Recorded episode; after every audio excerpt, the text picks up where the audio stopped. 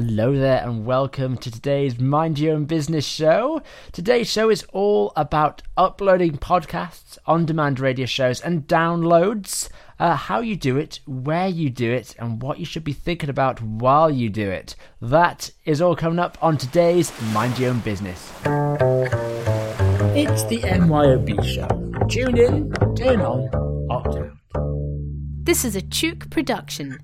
Find us on Twitter at MYOB Show. Hello there, I am Dom O'Neill. How's it going? We're joined in the studio, Alistair Goodyear. What's happening? Uh, yes, very. Thanks for having me, Dom. Looking forward to getting into some hot topics today. Very Indeed, much so. hot topics Hot in topics. a very hot studio It is today. boiling hot here. Goodness me. How this building affords its heating bill. I don't know if there's a geothermal spring under the building. I think there might be heating it. I, think, we so. might be onto a gold mine here. Yeah, If yeah. we can I harness think, it. I think we can mine it. Mm, I think so. If Yep. we can mine it and bottle it, we'd make a fortune out of the heat in this building. It's It is. amazing. It is unbearable at times, isn't it? But you know, we'll be okay today. I'm sure. Yes. Well, our hot topic today Hmm. is all about uploading podcasts or on-demand radio or Yeah. downloads, as the BBC likes to call them. They Whatever you yeah. Hmm. like to call them. Uh, we're talking about uploading them and housing them online. Yeah, there's lots of different ways you can do it, and a few have been around for a while. Some are quite new, and we're kind of just getting our heads around. Hmm. But there's loads of different things, and I think, well, we'll get into this as we go along. But certain things work for certain people, and Hmm. What right. what your listeners or viewers or consumers want, Yeah. you can find somewhere to get to them perfectly. Yeah, exactly. And it's horses for courses, like we mm. always say. You know. Yeah. it, it really depends on who your audience is and what it is you're saying and how much you're saying as Yeah. well, which we'll come Yeah. come to in a bit. iTunes. Mm, the big one, yeah. I think they're the people that brought podcasts to the masses, Yes, aren't they? yes, they really saw the benefits of podcasting. I think a lot of us, when we think of the first podcasts we got into and things like that, Hmm. I think a lot of us will associate that with iTunes. I think I always thought that the word podcast came from iPod. I always thought Apple invented the whole thing. Hmm. Yeah. But that's not actually, I don't think that's actually true. Hmm. It isn't. A journalist coined the phrase, but because everyone was consuming them on uh, iPods. on iPods, Yeah. you know, they were broadcast on the iPod podcast. Exactly, and yeah. Hmm. that's kind of where the name came from. And and Apple seemed quite happy for it to stick. not surprised. What have you? So, so yeah. they, they didn't invent it, but there's no denying they're a huge a player, massive player, in absolute the podcast massive world. player. But I didn't realize until I started doing this that uh, they don't actually live on iTunes. Right. iTunes is just a directory.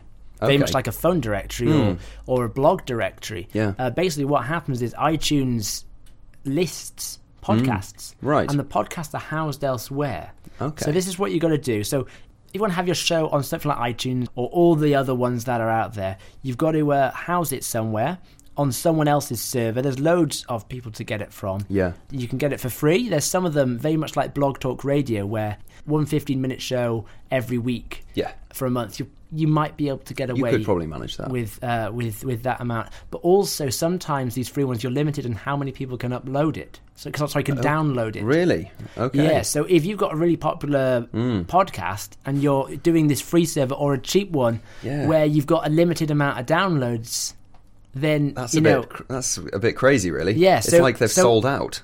Digital media. How can they sell out? yeah, yeah. how can it be? How can they run out? the best ones are unlimited Of course. downloads. Yes. So uh, an unlimited bandwidth. Mm, yeah. And so lots of people can download and stream it all at the same time. yeah. Uh, so you don't get the into the position where you've got a great podcast, everyone wants to listen to it, and then at the end of the month people can't Yes. because it's run out. In the first Yeah. place, people were having to queue up to download it because Yeah. they didn't have a big enough bandwidth, and then in the end, they'd sold out. Yeah, exactly. It's not great, exactly. is it? So uh, it's always good to look up. And I had no idea. I Genuinely no No. idea.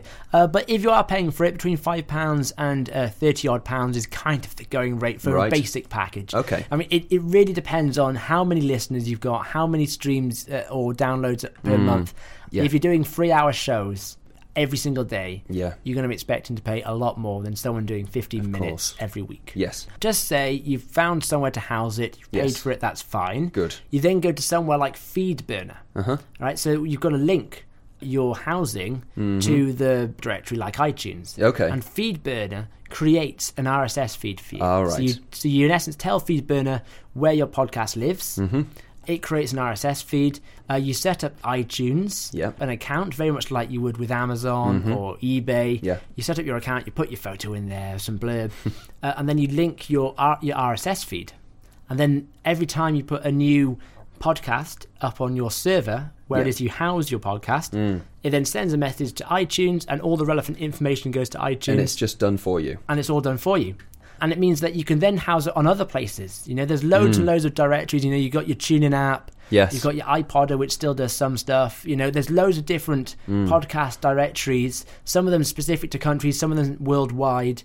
And do you need one RSS feed for every place you're, every directory you're taking it to, or You just can have you do the one RSS feed. So you just need to get that one RSS feed connected to your library, as it, Yeah. as it is. Yeah. You can then then it just branches off to all the directories you want to take. it to. Exactly. Right. You, you basically do it once, and it syndicates as many times as you need it. Mm. Yeah. For as many different directories that you've signed up for. Great.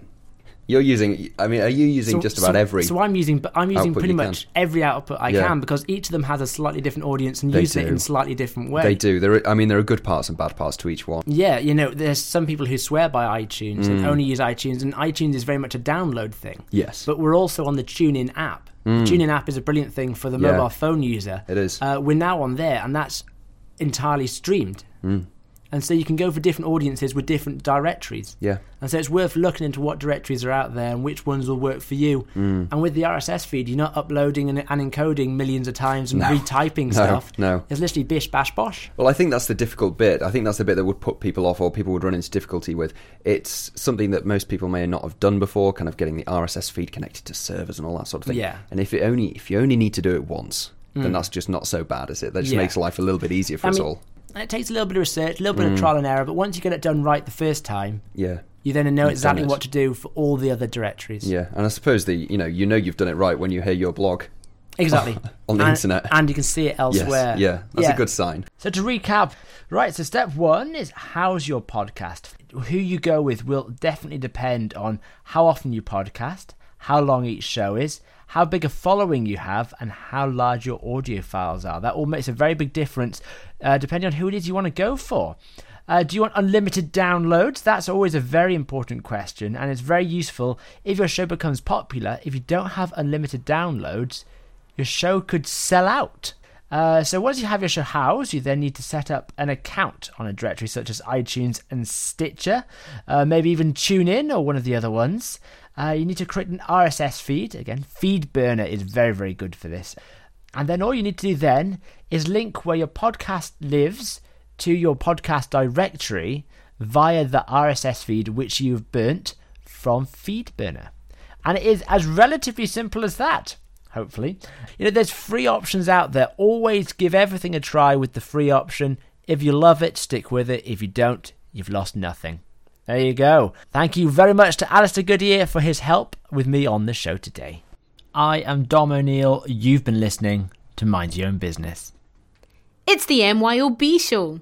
Everything you need to know.